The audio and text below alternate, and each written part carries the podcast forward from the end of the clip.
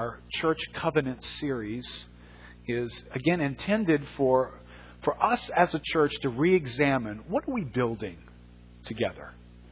Uh, are we all reading off the same set of blueprints when it comes to the church being what God has called it to be?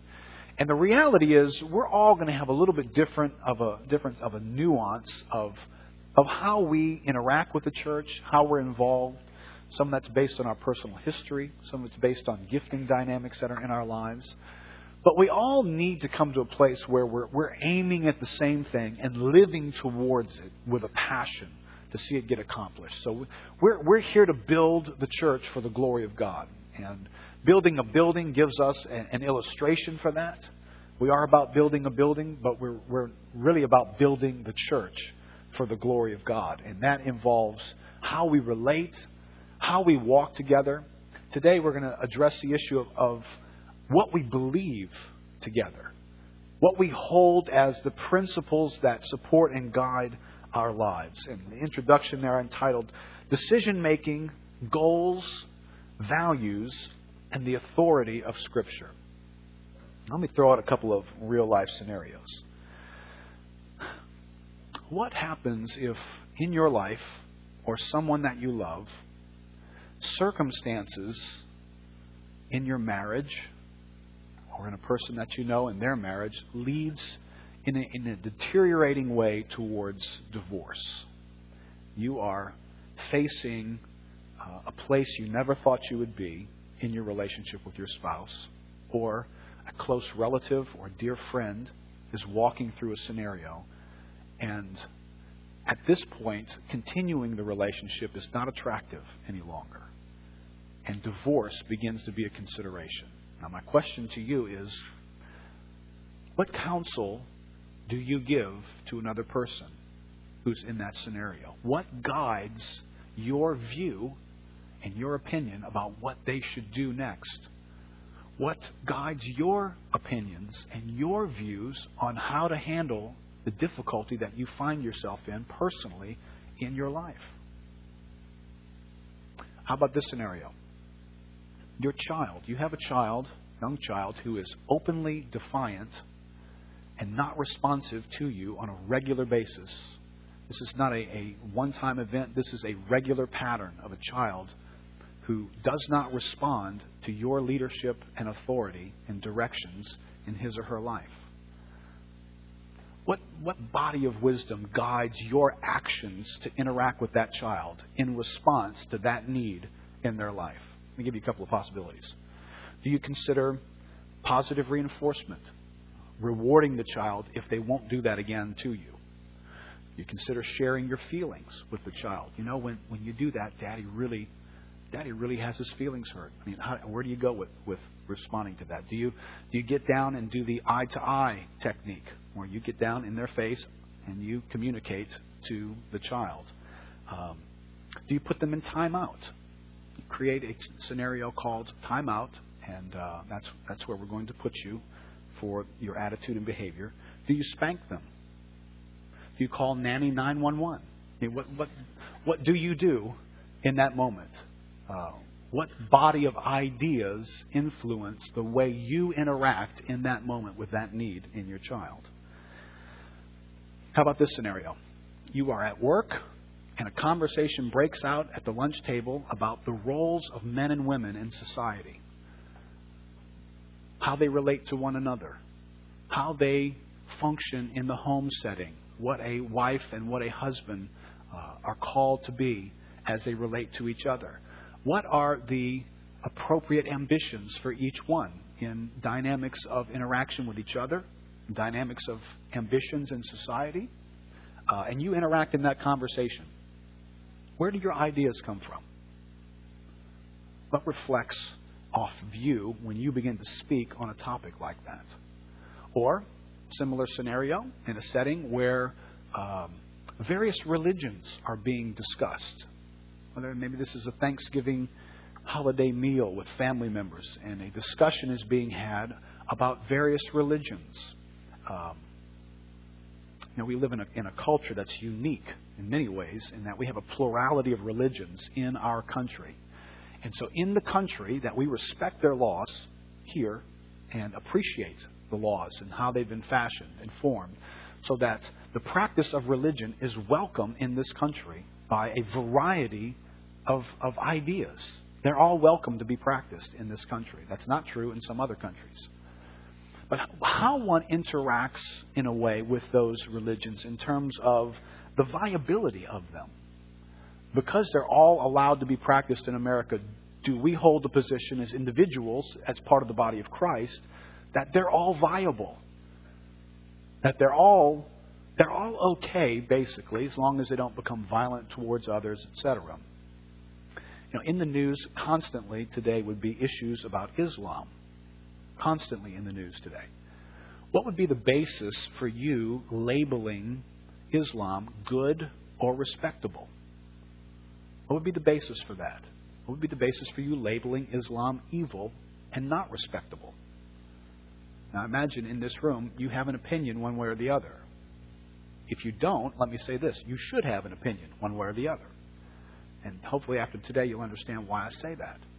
Uh, what would be your view in assessing the meaningful differences between uh, Roman Catholicism and Protestantism? Do you understand that there are differences? Have you ever considered the source of those differences? Do you ever consider the meaningfulness of those differences? Are those differences, do they have any meaning? Should those be made a big deal out of or ignored? See, all of these issues are being informed by our, our worldview, our view of God, our view of how we live life, and, and I could go on list after list of, of things that, that we're walking together and we're proclaiming something from our belief system. And the question is, what is the basis for our belief, for our attitudes in life, for our life decisions? What's the basis for that? Is the basis our, uh, our family traditions? We just happen to be born into this family that happened to have these ideas that circulated around mom and dad's heads? and they were just passed on to us and here we are age 30 age 40 and we're still walking in those ideas and it's just it's just what we've always believed uh, or are our ideas being fashioned by our culture? You know, our culture is moving towards certain ideas about how to handle differences between individuals. Are we are we simply becoming a reflection of our culture? Are we a reflection of our race? Because you know, for the most part in this church, we're white. Does that mean that's where my ideas come from? Because I was raised in a certain race, now I have certain ideas that float around in my head. Political parties uh, many Christians have simply checked off the box of Republican, and, and that's that's where they're coming from. So if an idea gets floated into the media, then if it's representing Republican conservatism, then that, then that's that's our view. Now, these would be things that, that need to be considered because the church is called to demonstrate wisdom and ideas in the world. We, we are a think tank source of information into the world and to each other. And I would be concerned that the church lacks a consistent voice in many of the issues that I just expressed, that are common everyday issues. Uh, some of them are, are larger, more politically charged, and maybe more in view publicly issues.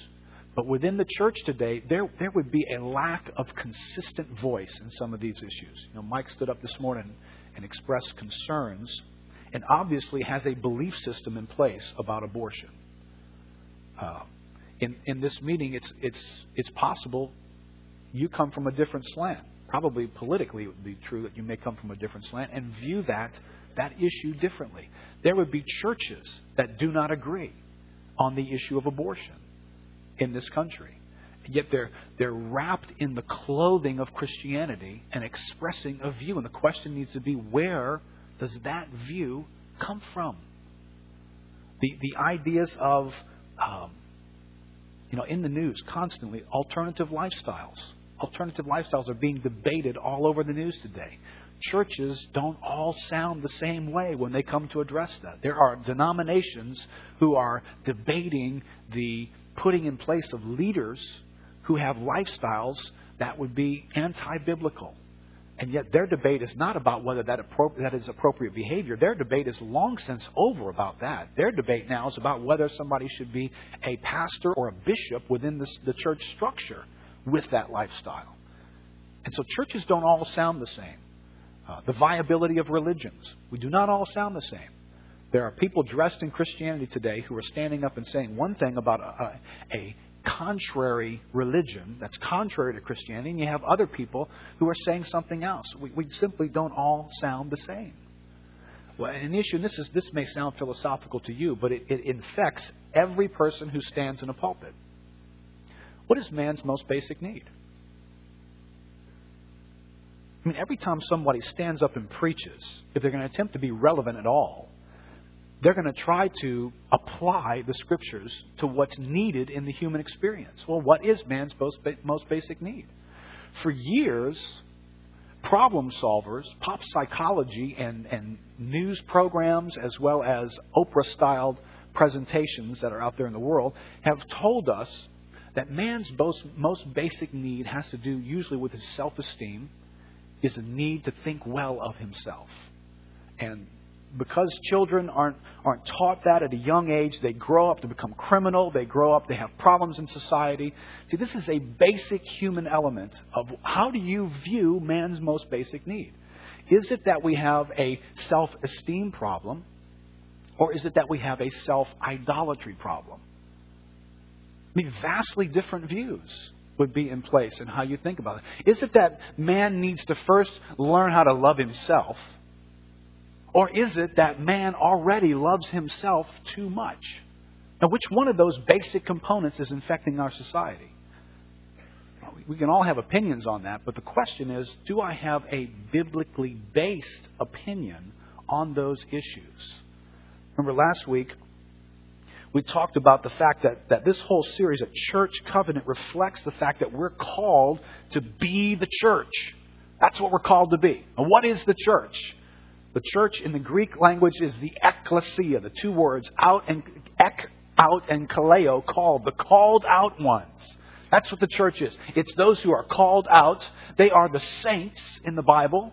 The saints are the hagios. They are the separated ones.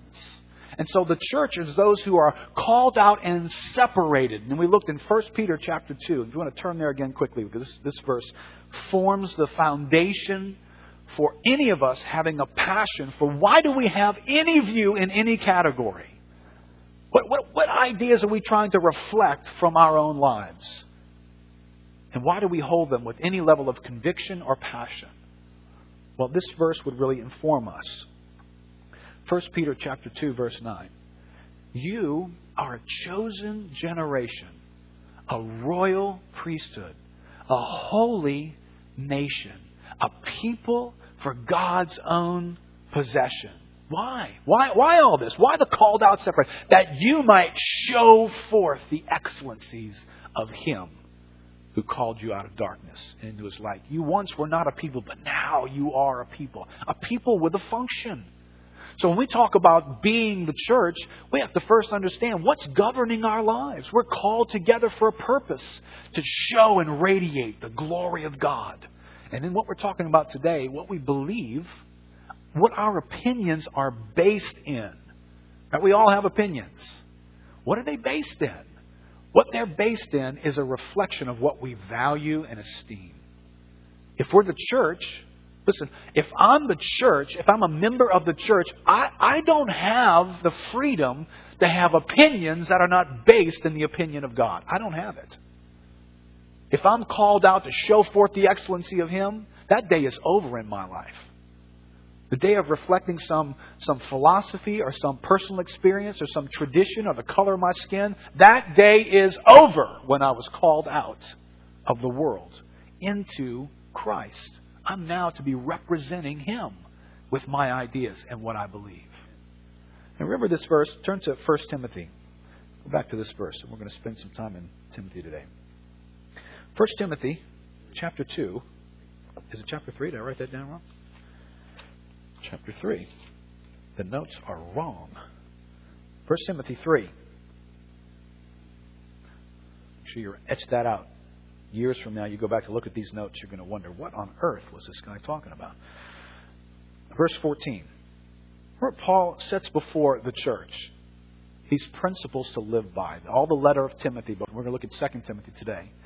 All these writings, these pastoral epistles from Paul, he frames. He says, Look, I'm trying to get to you guys. I'm trying to come to you. But in case I'm delayed, I'm writing these things to you so that one will know how he ought to behave in the household of God, which is the church.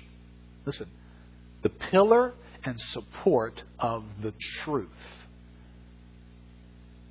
Now, there, there is the centerpiece of the belief system for the church. The church is called to be the pillar and support of the truth. Now, some translations actually translate support as protector of the truth. The church is called to support, uphold, promote, show forth the truth, and to protect the truth. Now, if that's the case, what we believe is critical. And what we believe is going to be reflected in our opinions and how we live our lives, which has to do with our behavior. So truth is associated with our behavior. It is the foundation for why we live a certain way amongst each other. Now turn to John chapter 17 with me. Let's look at this first thought. The church is defined by its relationship to the truth. That's where the church gets its definition. As much that that that, that highlights who we are as a people. For instance, being called out. The, the word for church is a, a called out assembly. So it's not just, God didn't just call us out and scatter us to the four corners. He called us out and assembled us. So in some ways, in the Greek language, you would have used the term church to describe an assembly. People who are assembled together for something. But the way the New Testament uses the word church for us is those who are called out into the truth. Right? We're not just a gathering of people were a people gathered into the truth.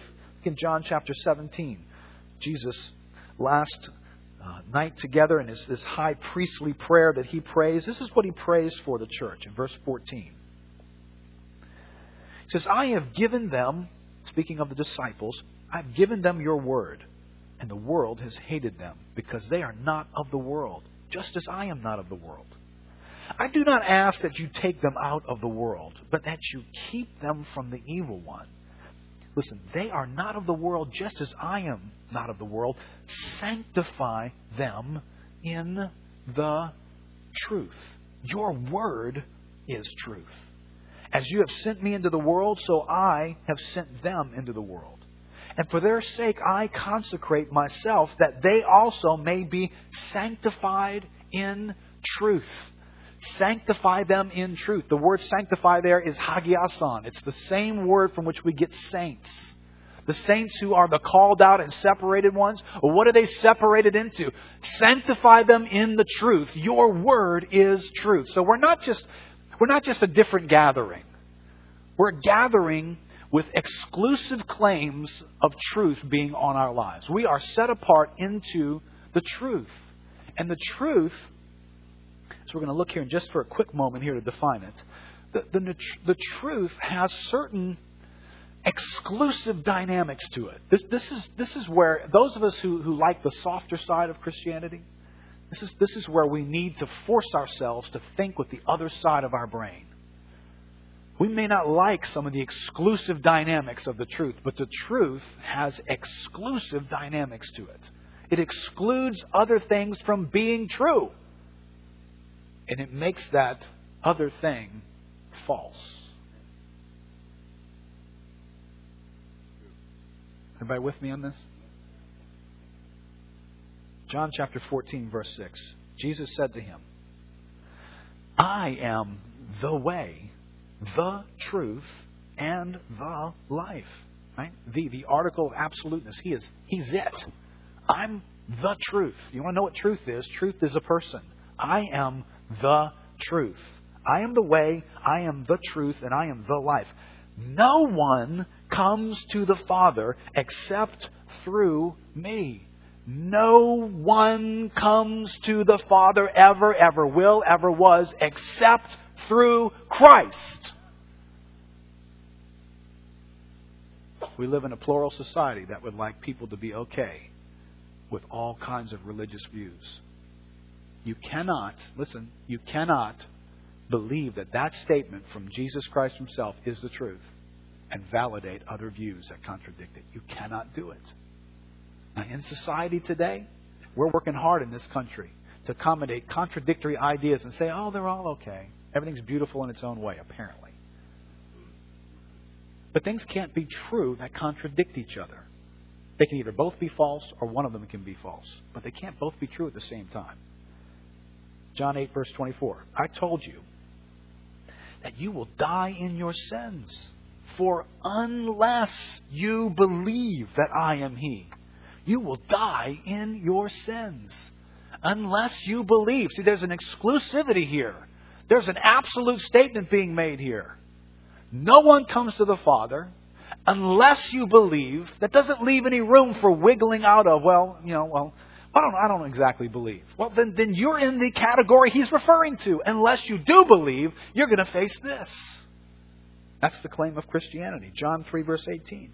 Whoever believes in him is not condemned, but whoever does not believe is condemned, because he's not believed in the name of the only Son of God. Sanctify them in the truth. Thy word is truth. Now, I'm going to highlight for a second here truth is a person and his work. In the Bible, that's what you encounter. Truth is a person and his work. That's what the truth is when you read it in the Bible. Now, let's put, let's put on some realities here. What does this do for Islam? It's one thing to be in America and to say one has the right to practice their religion, be it Christianity, Islam, Buddhism, whatever. Because one believes that that philosophically is how a government should function, it does not obligate one to agree with that other religion. Let me tell you right now Islam does not agree with Christianity. From their vantage point, you talk to somebody who's really convinced of Islam, they don't accommodate Christianity. There's no accommodation there. There's no, you know, maybe, maybe they don't buy into the radicalness of how to enforce their religion that's in parts of the world, but they don't tolerate your view. They're not walking around saying that, well, you know, but that works for you, and that's okay, really. I mean, there's a lot of ways that you can believe about God. They do not tolerate the view of Christianity. Now, I say that because Christianity gets this knock on it like we're these unloving people because we hold the convictions. Well, I don't know how you read these verses. No one comes to the Father but by me. Do you, do you read that as unloving? Or do you read that as a, as a sovereign God's invitation that if you're coming, you're coming this way? I've provided a way. There are no other ways. Run your whole life down the other paths. You're not going to find a way. A gracious God says, This is the way. Here, I'm the way. I'm the truth. And you're only left with, I don't like that. Therefore, I want something else. But you're not left with, that's an unkind thing to say. To say all those other roads don't go somewhere. That's not unkind if it's true. If it's not true, then it's, it's just it's a, a whole bunch of things. But if it is true, it's the kindest, gracious thing to say to any individual. Islam, Islam denies the deity of Christ. Jesus Christ, in the eyes of Islam, was not, is not God. Okay, now, and this is where let's let's part ways. Let's let's don't have to be obnoxious. I, I'm, I'm preaching today. Don't preach to the people at the Thanksgiving dinner table, okay? Have a conversation with them, use their name, etc. But this is preaching, okay? I'm up here to make sure you get the force of what God is saying in His Word. Thank you for the radicals in the audience. when when the idea gets promoted out there that we're all worshiping the same God, that the, the God of Islam is the God of Judeo Christianity. If you talk to a real fundamentalist Islamic individual, he will have to say it is not, because we worship Jesus Christ as God. Remember, the reason why Jesus was a lightning rod in Jewish society is because he kept using that I am phrase. I am, I am. Okay, Jesus was standing up and he was telling people, Remember that encounter that Moses had in the Old Testament? Remember this encounter? Which, you know, by the way, Islam's fine with. Right? Moses had an encounter with God, and God stood, and there was a bush, and it burned, and he said, I am that I am. You, do you realize this is why you just cannot believe in Islam and Christianity and hold them both in the same sentence? When Jesus turns to the Jews and he says, I am, he's saying, I'm the guy in the bush. I'm the voice who spoke to Moses. It's me. So you can't turn around and say that Islam believes in the God of Abraham. It was the God of Abraham who was in the bush. And it was the God of Abraham who was on the cross. It's the same God. If you don't believe Jesus Christ is God, then you don't believe in the same God that the Bible believes in. And so I am under no obligation to somehow smooth over our differences to say, well, we all, we all worship the same God just in different ways. We do not. And not because we're obnoxious, but because a man named Muhammad came along and said, stop honoring this person as God. God would not have had a son. It's beneath him.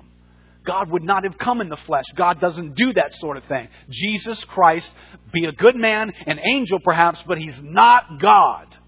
Christianity didn't say that. Islam said that. Islam denies the deity of Christ. Islam disregards the blood of Christ. It is the blood of Christ that sets men right with God. There is no other re- means of forgiveness. Recite all the prayers, face to the east all you want, but there's no forgiveness without the shedding of blood. Islam disregards the shedding of Jesus Christ's blood It was meaningless. It didn't need to happen. And if it did, if it did, it had no benefit for anyone. That's what Islam believes about the blood of Christ. Islam disagrees with the words of Christ.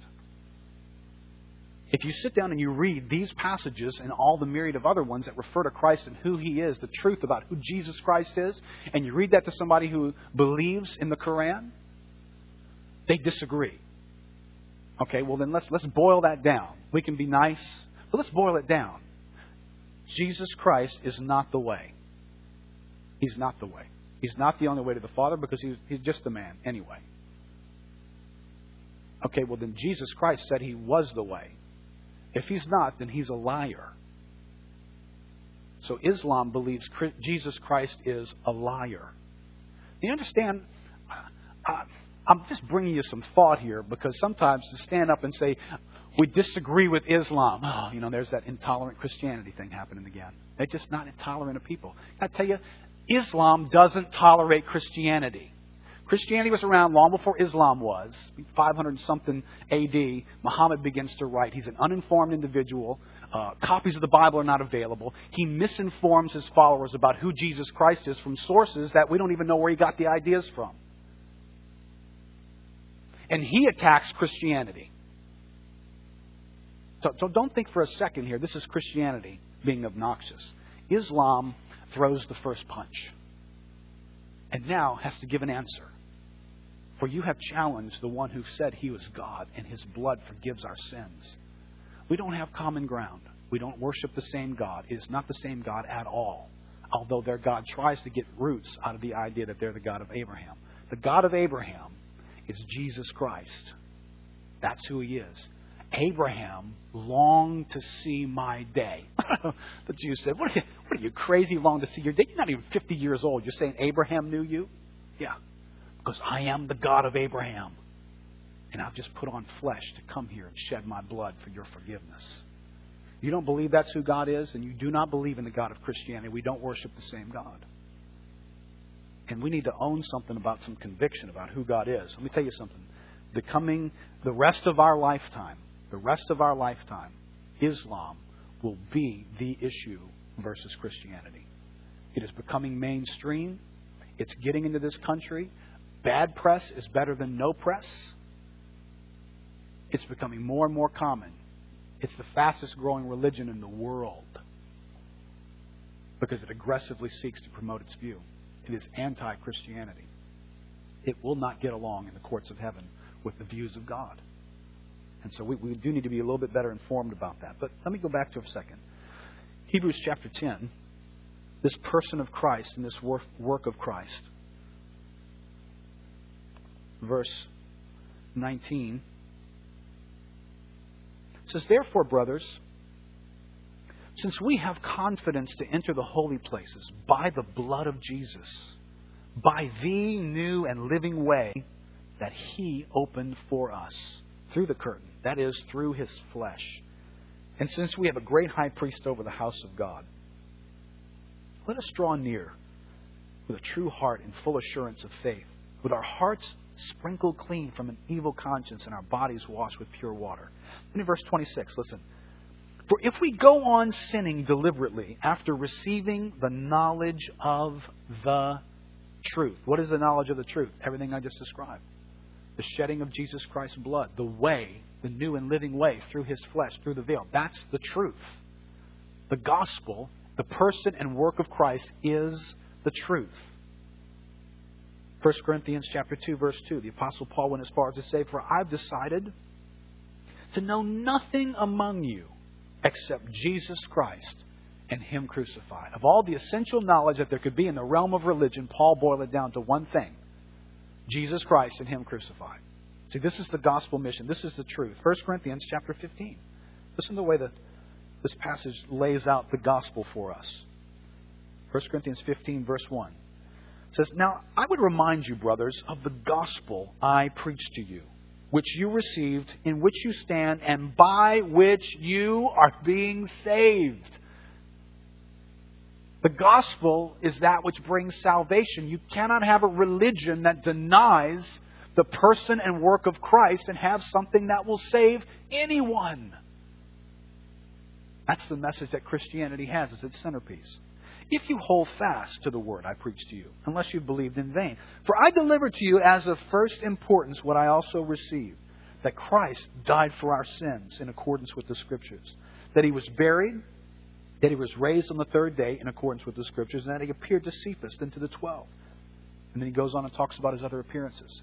There's the very centerpiece of the message of Christianity Jesus Christ, who he is, and what he did. Let me take you back to one more passage here, because this one will touch a different realm of our belief system. Matthew chapter 16.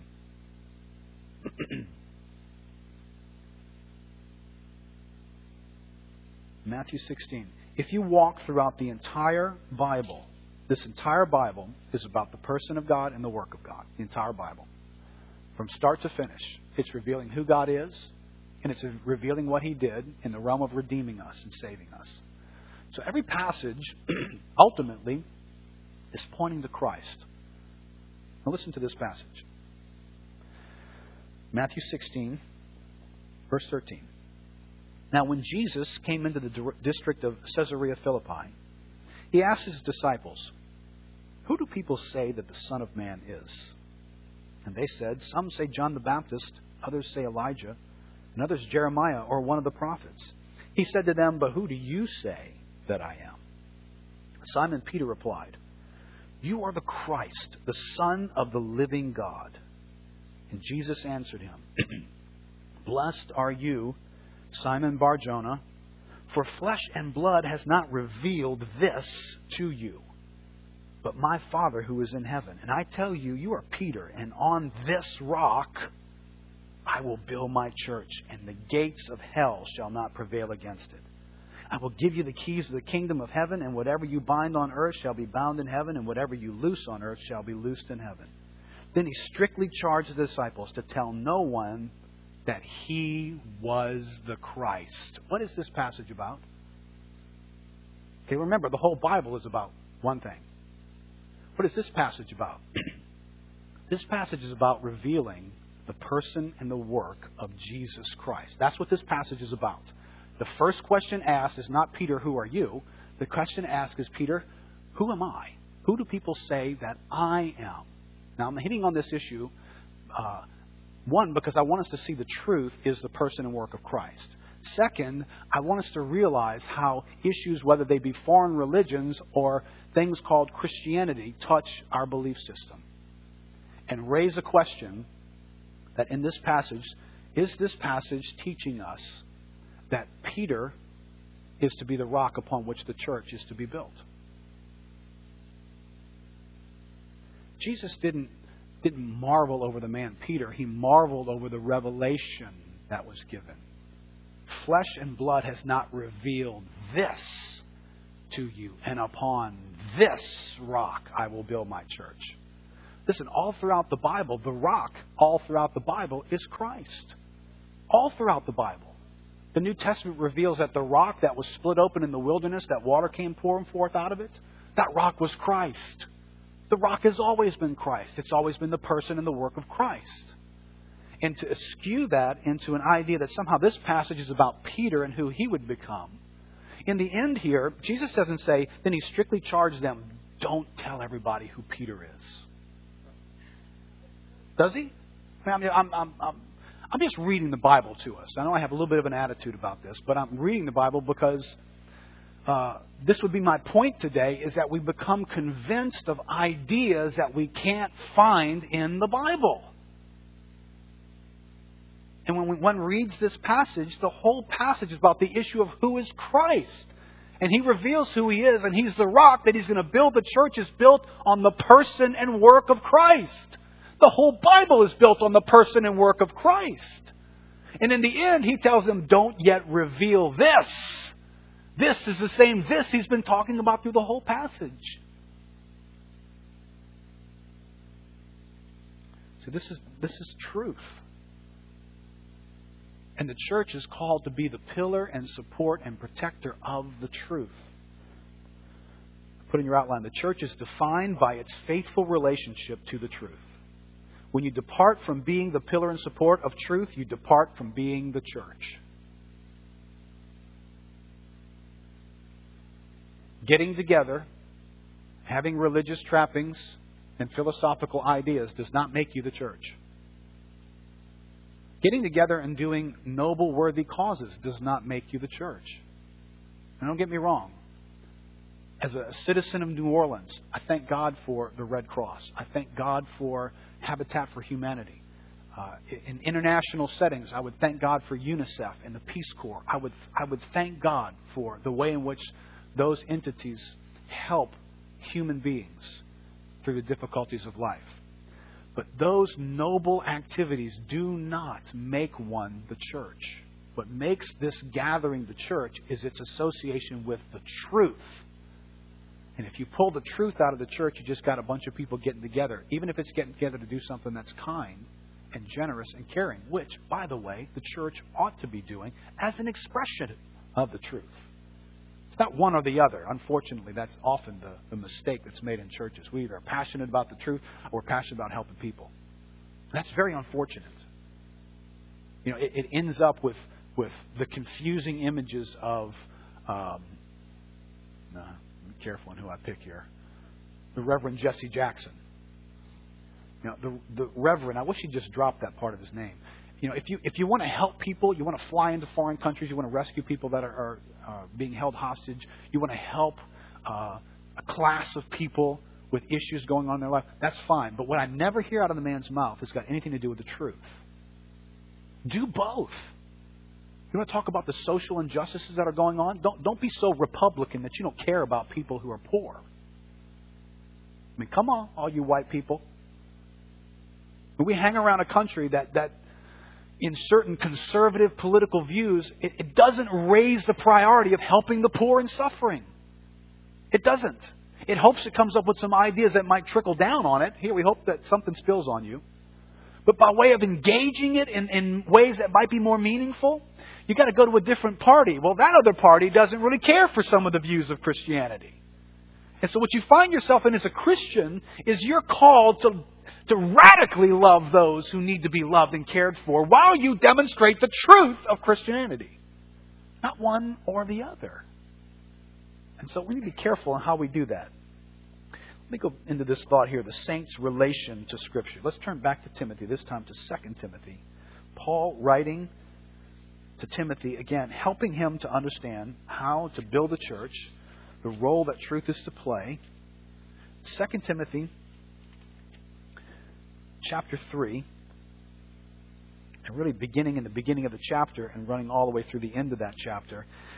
This section sets up a contrast of behavior, and it's a reason why I want to draw our attention to it. And what makes the difference between one mode of behavior and another is the impact of the truth on these two sets of people. On the one hand, there's going to be a list and a description of behaviors that Paul says is problematic. And on the other hand, there's going to be demonstrated activity and lifestyle that is to be condoned and commended. And the difference between these two has to do with the place of the truth in their lives. And so we go back last week to the call of the church, how one ought to behave in church. And immediately Paul transitions to the church, which is the pillar and support of the truth. It's not just ideas that we promote, but it's those ideas of truth and the person of truth that impacts our lives that causes our behavior to become what it is. And you see that in this passage. Let's look first at Paul's highlighting of those who are not impacted by the truth. Verse 1. But understand this that in the last days there will come times of difficulty. For people will be lovers of self, lovers of money, proud, arrogant, abusive, disobedient to their parents ungrateful, unholy, heartless, unappeasable, slanderous, without self control, brutal, not loving good, treacherous, reckless, swollen with conceit, lovers of pleasure rather than lovers of God. Listen, having the appearance of godliness but denying its power. That, that, that statement at the end of those long descriptions is a sober warning to the church that you can look like both of these. You can have a form of godliness in your life and still find yourself described over and over again in this passage. And I, I felt preparing praying last night, I, I felt the need to warn some here this morning that you have allowed the, the appearance of godliness, the category where there is an appearance of godliness, to be a source of deception in your life. Because what's in that list more describes you I think I think young people in particular struggle with this in incredible ways, especially if you grow up in church. You can get around the form of godliness. The sheer momentum of your family and the people that you've been associated with for years keeps you walking a certain way. And you have a form of godliness. But in your heart, you love pleasure the expense of loving God. Proud, arrogant, disobedient to parents. See, these things can all exist together. In the church, they can exist together. The, the problem is here that that denies the power of the gospel. It denies the power of godliness. To maintain an appearance of godliness in one category while other categories run rampant in sin denies the power of God. Because the power of God would touch those issues in your life. And there would be impact. there would be change. There would be growth. There would be wrestling and success occurring in those categories. And if you cannot find that, you, you may need to examine whether you simply have an appearance of godliness. Why do we do a church covenant? Because we're committed to something for the glory of God. And if my life is I'm willing, I'm willing to sign an agreement with others if I can assign a category of my life to that agreement. But I have no intention of honoring parents. I have no intention of not pursuing some form of pleasure. I have no intention of getting my name off of this list. Then you need to be warned. You may be taking up a seat here, but you're not perhaps part of the kingdom of God. There should be something in you that finds these other issues unattractive. And if that's not in place, you should be sobered. If you find the attractiveness of sin something that causes there to be a shadow over your godliness, then you may have an appearance of godliness and not actually have godliness. Avoid such people. For among them are those who creep into households and capture weak women burdened with sins and led astray by various passions. Always learning and never able to arrive at a knowledge of the truth. What's the problem with the folks in this category? It is the impact of truth on their life. That's the problem. Now, what Paul does here is he contrasts that group who has not been impacted by the truth, truth with Timothy who has, and with his own life as well. In verse 10, Paul says, You, however, as opposed to these others, you have followed my teaching, my conduct, my aim in life, my faith, my patience, my love, my steadfastness my persecutions and sufferings that happened to me at Antioch and Iconium and Lystra, with persecutions. I endured. Yet from them all the Lord rescued me. Now, all that persecution is almost like a sidebar comment for Paul. Indeed, all who desire to, be, to live a godly life in Christ will be persecuted. While evil people, I believe he's beginning to pick up his thought again here, where he started. He started talking about evil people, their practices in life, and the lack of impact of truth in their life. He's saying, but, but Timothy, by contrast, you have followed something different. You are not that way. You have followed my example, which is not that way as well. And then he says in verse 13, while evil people and impostors will go on from bad to worse, deceiving and being deceived.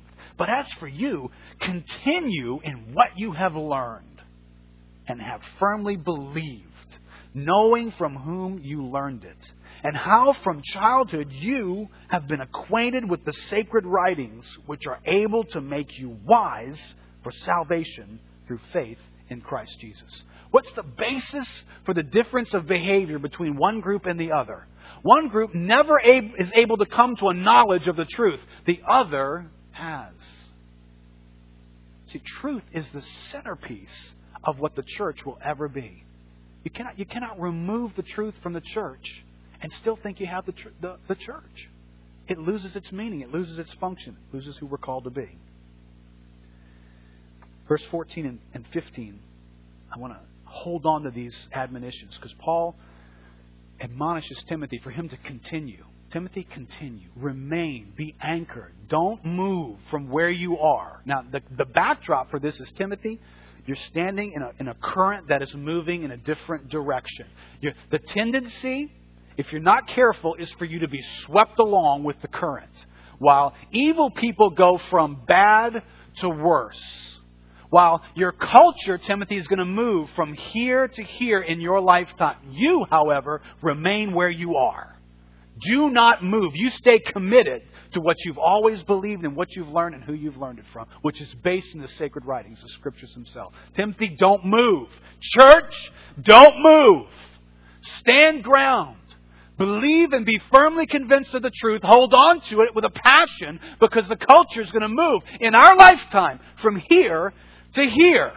Now, what historically has happened to the church is the church has slowly moved with it truth begins to be watered down at best, compromised, and lost at worst. Here's the call for the church be committed to the truth. Even if it sounds crazy, because at some point, the wisdom of God is foolishness to the world. Is that what the Bible says? How do you raise your children? That sounds foolish. Why are you staying with that loser? That sounds foolish. Why do you believe that about that? See, your beliefs are going to start sounding foolish while the culture moves away from them. You're either going to move with them or you're going to stand ground and you're going to believe them and you're going to start looking and sounding like a fool in the culture. Now, I want to highlight a couple of things here. Our culture, our culture is on the move. It's rapidly on the move. Values are changing, views are changing, practices are changing, solutions are changing the ideas and condition of the family. I put this quote, I just happened to get this quote this week from American Values. Listen to this. Worldwide trends in law and reproductive technologies are redefining parenthood in ways that put the interests of adults before the needs of children. So says a new report. The revolution in, in parenthood, the emerging global clash between adult rights and children's needs. The two person mother father model of parenthood is being changed to meet adults' rights to have children rather than children's needs to know and be raised, whenever possible, by their mother and father, says the authors. Trends driving the revolution in parenthood include high rates of divorce and single parent childbearing, the growing use of egg and sperm donors, support of same sex marriage, increasing interest in group marriage arrangements, and proposals to allow children conceived with the use of sperm and egg donors to have three legal parents. Moreover, these trends are proceeding at breakneck speed as reproductive technologies advance and new groups demand the right to marry according to the Commission of Parenthood's future. And our society is changing, and you're going to be asked to change with it.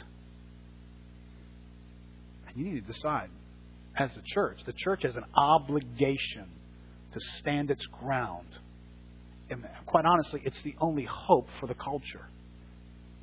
For the church to stand its ground and not grow silent or figure out how to, how to sound like we're accommodating. Listen, this is a danger. You live in a pluralistic society, and the saltiness of the church gets lost because we're trying. Listen, don't do this obnoxiously. But, but do not, do not become silent because your views are different. It's the only hope for people moving in the wrong direction. Whether they're moving towards Islam and anything goes in the realm of religion, or whether they're moving towards how to define the family and how relationships should function. The rights of individuals in this country are, uh, you know, are, are getting distorted and, and, and goofy.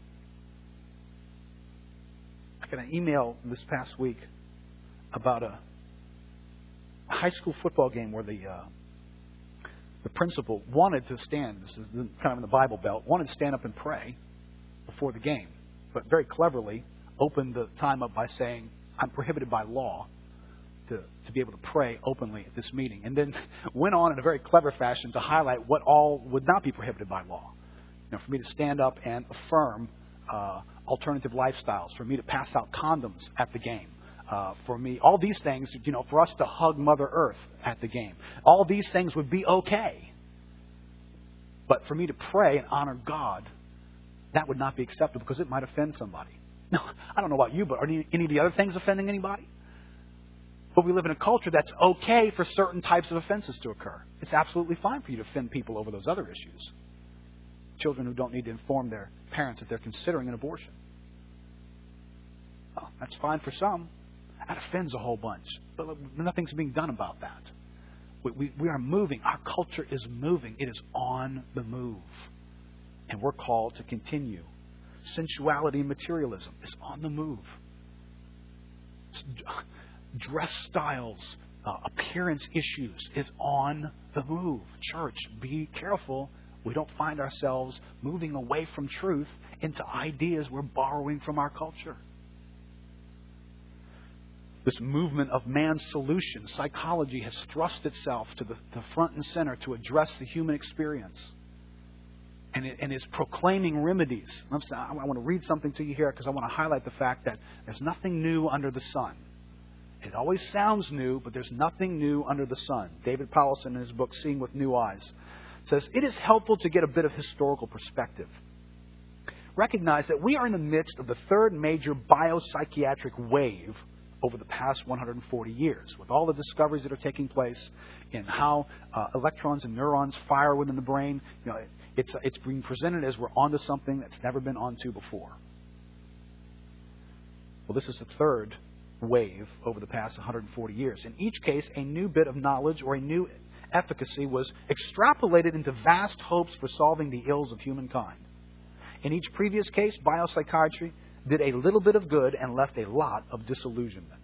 Now, if you don't study history, you, you, you wouldn't know that after the Civil War, between the Civil War and 1910, based on head wounds that were uh, experienced and the dysfunction of the brain that followed from folks that were in the war, uh, studies revealed something called weak nerves, the condition that people had weak nerves. How many of y'all are old enough to remember that phrase getting used a good bit in your life? Raise your hand. You can, if you're old, you can do that. Thank you.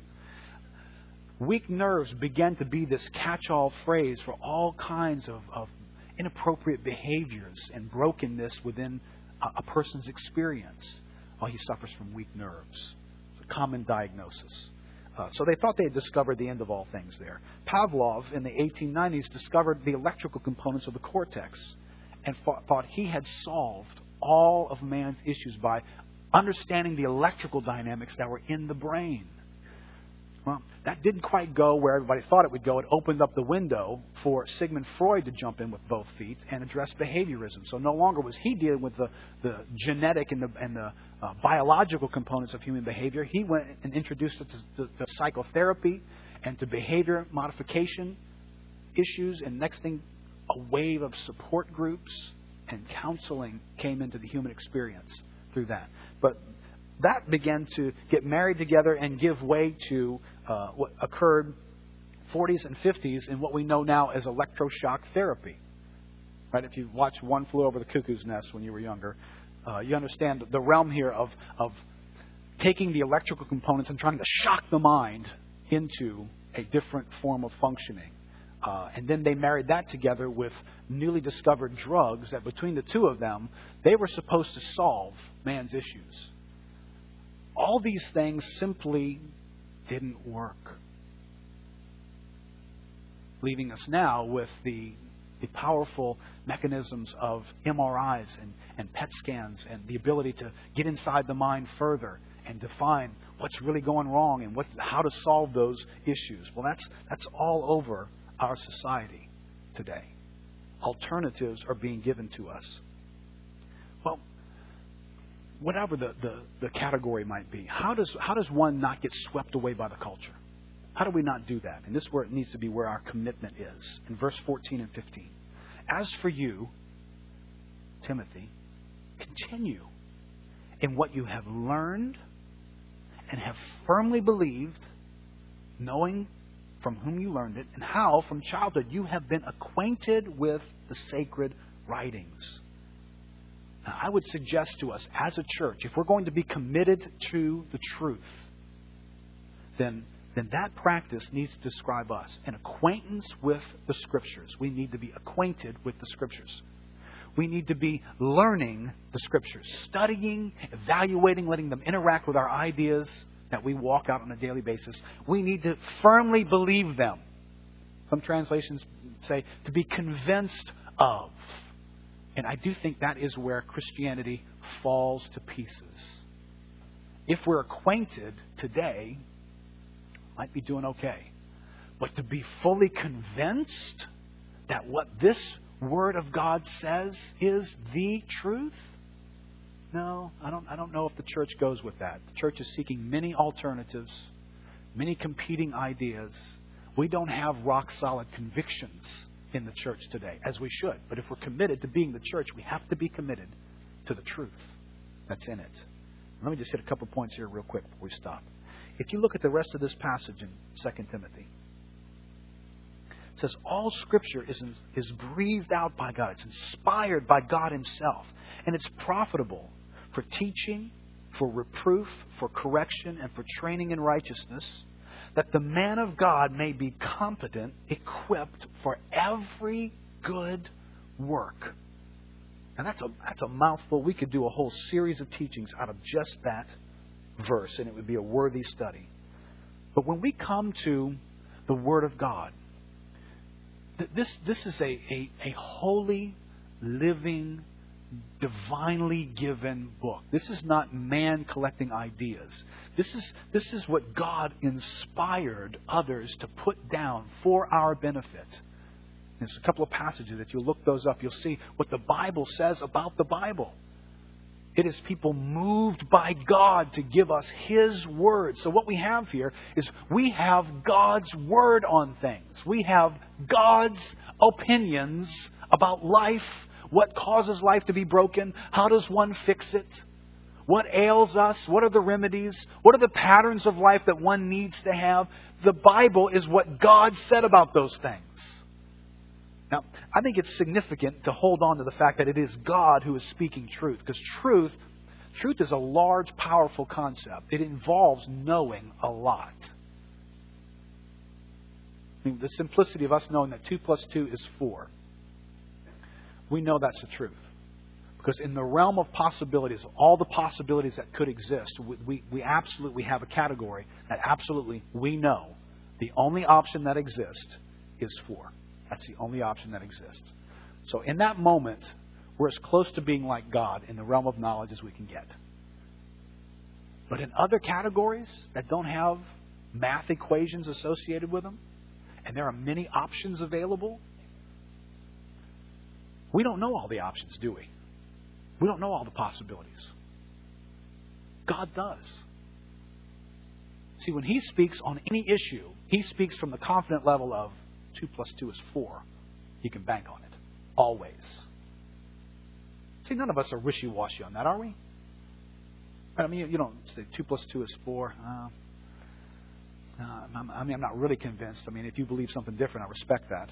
Uh, you know, this is true. We know it's true all the time. God speaks in every category that way. Because he knows how every possibility exists at any moment in time. Wayne Grudem says To say that God knows all things and that his knowledge is perfect is to say that he is never mistaken in his perception or understanding of the world.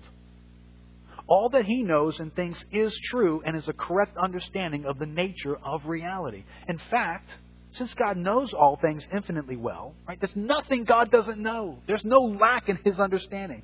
We can say that the standard of true knowledge is conformity to God's knowledge. See, in this regard, one cannot have truth without having God's thought on it. Because it is God's thought that defines what is true. You and I might be grasping at one of a thousand possibilities, and we're only aware of four of them, and we've chosen number three. You might choose differently if you understood there was 996 other ones, right? You might. God knows everyone that exists, and when He speaks, He speaks with absolute, definitive authority. So we know what will never happen is we won't discover one day that the Bible got outdone by modern science.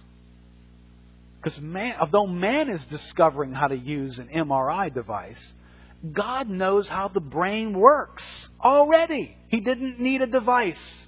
And when He spoke things about our lives, He did so from the vantage point of knowing everything that there was to know about human life and its existence upon planet Earth. So when He speaks to us, where do we want to, where do we want to put our trust?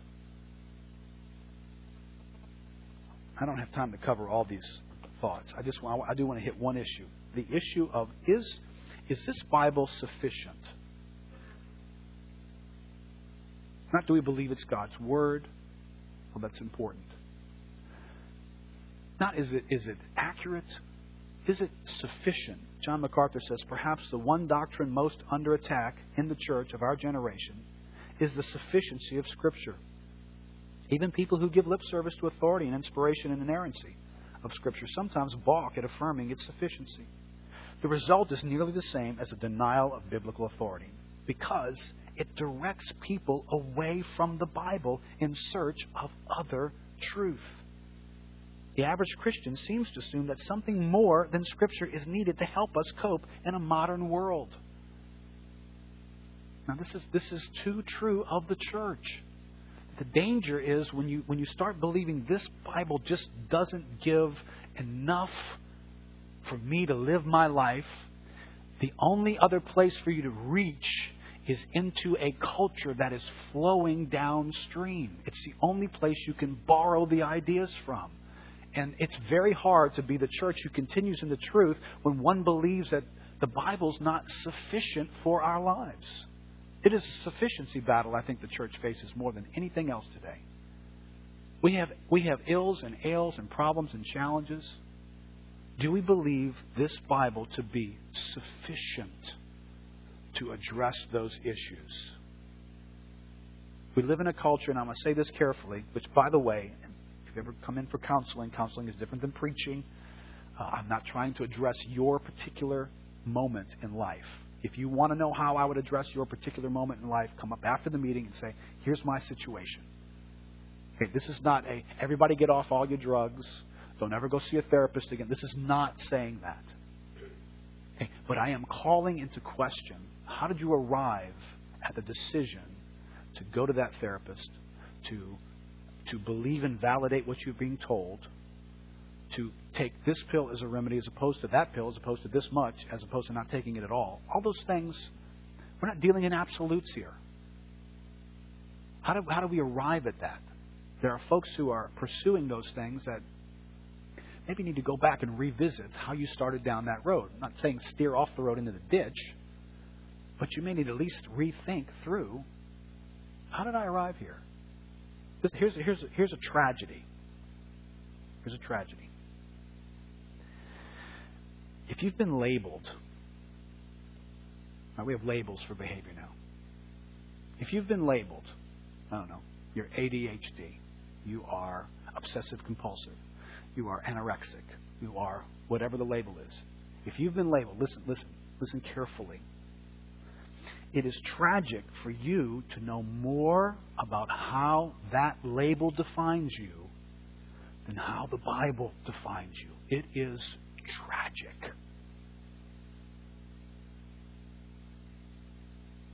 It is tempting to sit across from someone who is very familiar with the highlights of your behavior, who can turn to you and say, Well, tell me a little bit about you. And you tell them this much, and they say, Well, you're probably experiencing this, this, this, and this. And you're going, Yeah, yeah.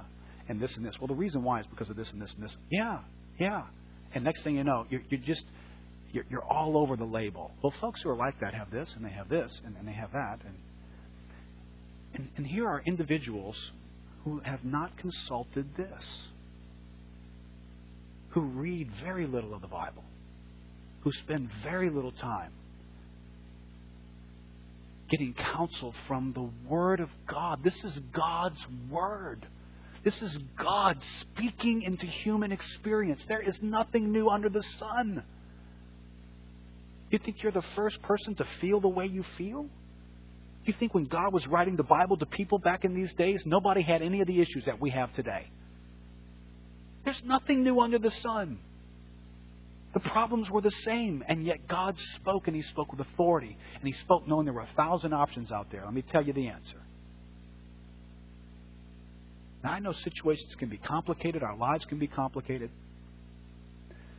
But there is no excuse. There is no excuse for us to not study and know and be convinced of this word because we wear a label or because we come from a certain religious tradition. There are people here this morning. This is tragic. It described me for much of my life. I knew more about the traditions and dogmas of my church than I did about what the Bible said. The dogmas and traditions of my church experience represented man trying to create religion. This is the God breathed Word of God, and I never read it. And I never understood why exactly I believe what I did either. I just believe, well, it's just, ah, it's just what we were always taught. Tragic. We have a living Word of God written by the God who knows everything that there is to know, who spoke to us about life. His word is sufficient, it's powerful, it's living. I remember getting to be 17 or 18 years old. By that time, I had read the Bible for several years. And I took out my church traditions and I said, Why did I believe this? And for the first time in my life, I went back to the sources. I pulled out where the dogma came from, what year it was created, what decision was made that created that thing. I said, I had no idea. I just believed it. It's what I'd always been taught. Listen, uh, you can come from a variety of backgrounds and be in this church with those kinds of issues in our life. There are people today who, Peter, stand up encouraging us in terms of the, the move of the Spirit of God. There are people who have never seen the Spirit of God move. They've never had explained to them that way, and their personal tradition becomes God just doesn't do that anymore. I don't expect him to do that anymore. What a tragedy! That that's what we believe about God when this is not what it says about God. We're living in the fallout of years and years of, of clergy laity divisions in the church. Listen, that's not a biblical concept. There's, there's not the professional ministers and the people who watch. That's nowhere in the Bible. But if you attend most churches, it's everywhere in the church. It's everywhere in the church. There are those who feel the sense of responsibility to minister others, and there are those who feel just, I just need to come. See, we're very biblically uninformed. We can't take that to be who we are if we're going to be the church. The church is the pillar and support of the truth. Not my opinions, not my history, not somebody else's. So let me close by saying this. Matt, you can come back and help us close. On the last page of your outline, and in each category that we speak on in the next few weeks, we will touch base on a concise or an attempt at a concise statement that would reflect what we're after as a church together. What are we agreeing to? A church covenant, what are we all committing our lives to together? Well, here would be the commitment to the authority of Scripture. I agree that the Scripture is the only infallible revelation from God, that it is sufficient for a life of godliness and is the final authority in matters of opinion or dispute. I therefore commit to pursue growth in my knowledge of Scripture and to form my beliefs, decisions, and life practice out of biblical doctrines and teachings, and to the best of my ability to support my opinions and life choices from Scripture. I think every person who's going to be a part of the church needs to decide what will be your commitment to the truth. If, if we create a church where, well, I don't know, I might read it, I might not. Uh, I might share some of those views, I might not.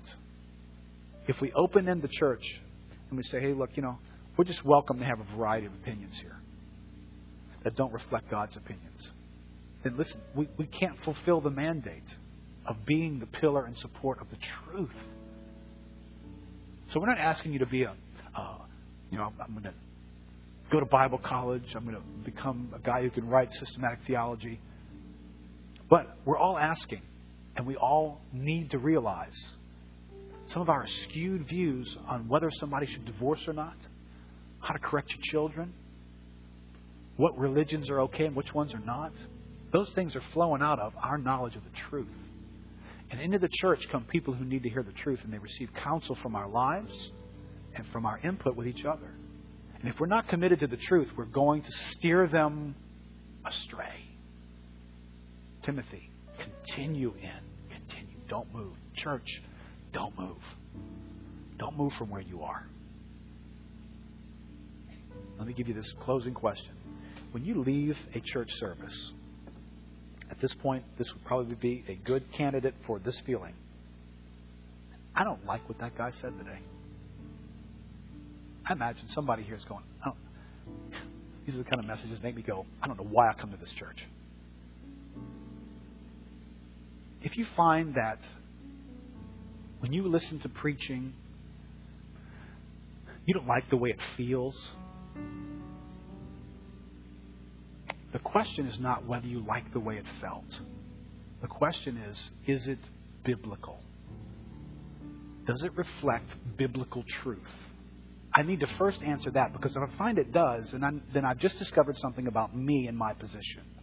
If I only say I don't like the way that felt, period. End of discovery, end of questions.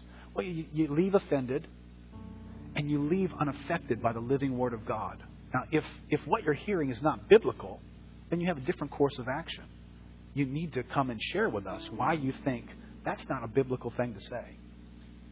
And hopefully you can open up the Bible and show the pages where you base your opinion on these passages as to why I don't agree with what you said.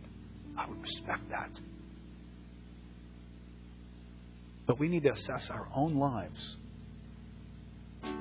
Jay Adams, this great counselor, told told this lady who came up to him after after meeting, he'd used an illustration, I think, about a cat being petted. She comes up and she says, Sir, you have stroked the fur the wrong way.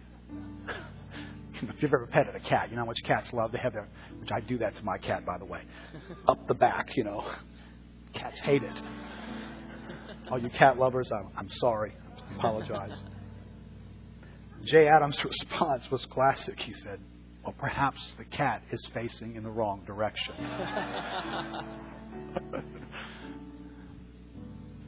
truth touches our lives a certain way, if you feel at odds with it, don't take issue until you've examined Am I in line with what the Bible says on this issue? Before I decide, is what was said, is it wrong? Do I disagree? I need to first examine me in light of the Bible. Let's stand up together. Father, your, your word, full of life,